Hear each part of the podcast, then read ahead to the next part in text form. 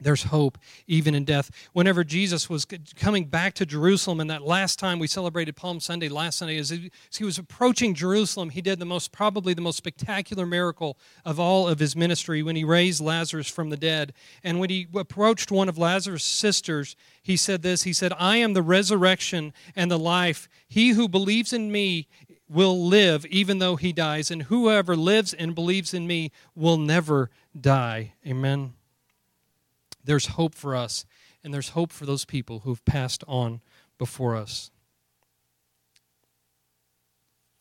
It's not only that, it's not only that we have hope in this life that's to come. It's not just the fact that we have a life that's never ending. That actually sounds a little exhausting to me, to, to tell you the truth, right? Just a, a never ending life, you know, okay, kind of sounds great. It also sounds really tiring to me. Maybe I'm just tired as I get a little older.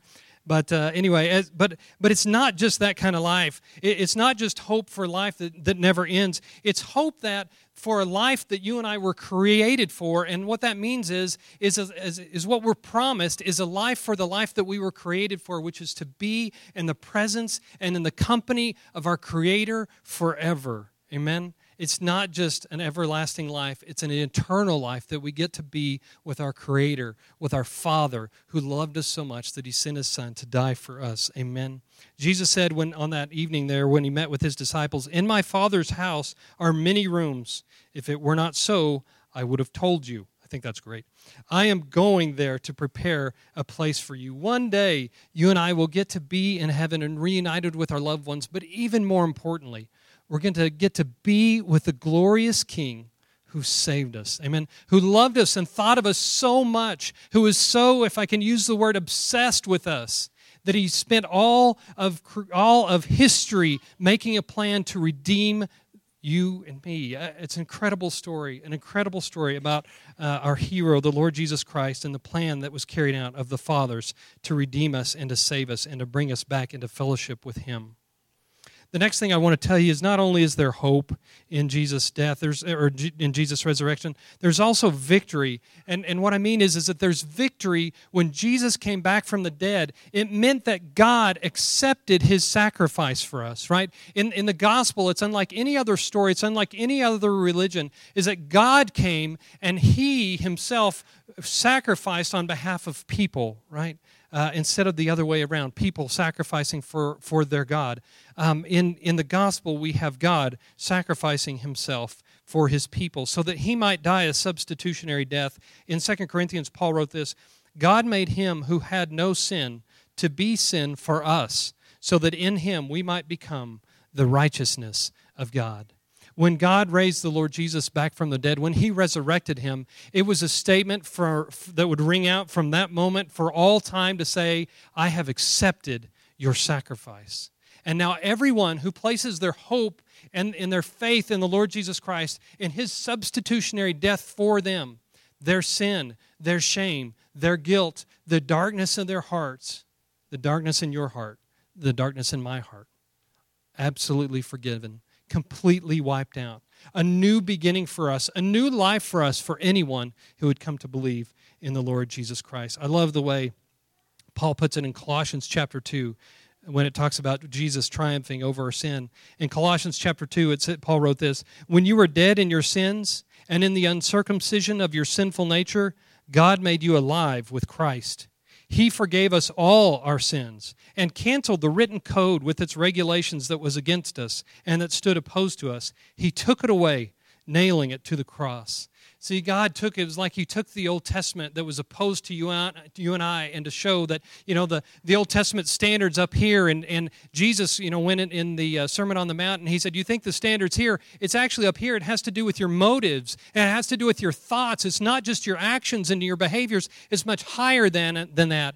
And you and I always fell short over and over and again. And what this passage that Paul writes in Colossians says is that he took that written code that stood opposed to us, and he nailed it to the cross and put it away for us. And he says, I'm not counting that against them.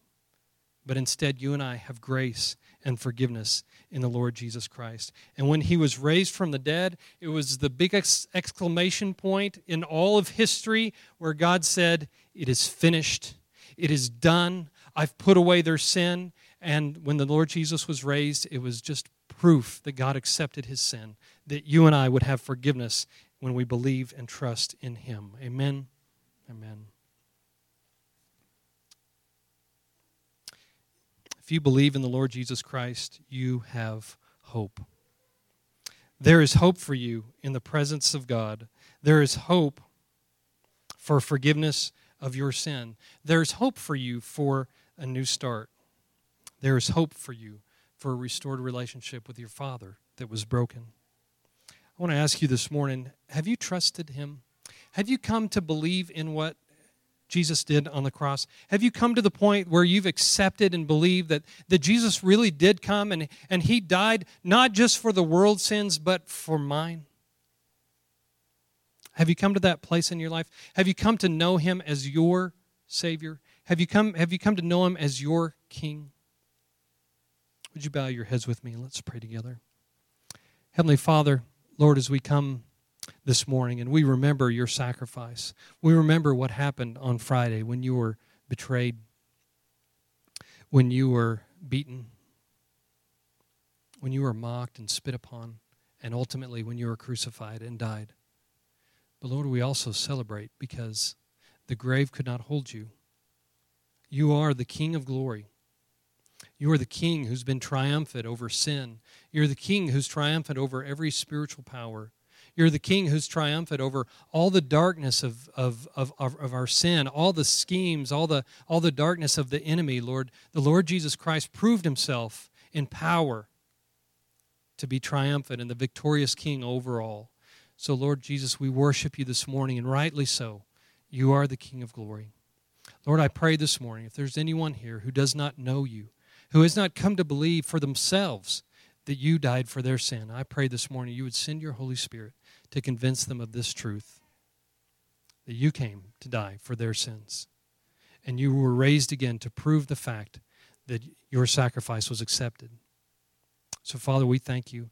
We thank you for providing hope for us in our lives, hope for us in relationships, hope for us that we have a future with you, hope for us that even in death, Lord God, we have hope. Thank you for this blessed day, Lord God. I pray your blessings on those who have attended with us today, Lord God. I pray, Lord God, as we as we go out and as we leave here this week, Father, I pray that these truths would just be burned in our minds and our hearts, that we might be be drawn or driven, Lord God, to share this story of what you've done in our lives, so that the people around us also might be saved. It's in the name of our Savior, the Lord Jesus Christ, we pray. Amen. Amen. Amen. Listen, if you've not come to the point where you've come to believe or accept for the fact that the Lord Jesus died for you, that his sacrifice was for you, I'd like to visit with you this morning just right after the service. But with that, we're going to dismiss, and uh, I pray you guys have a great week. Thank you very much.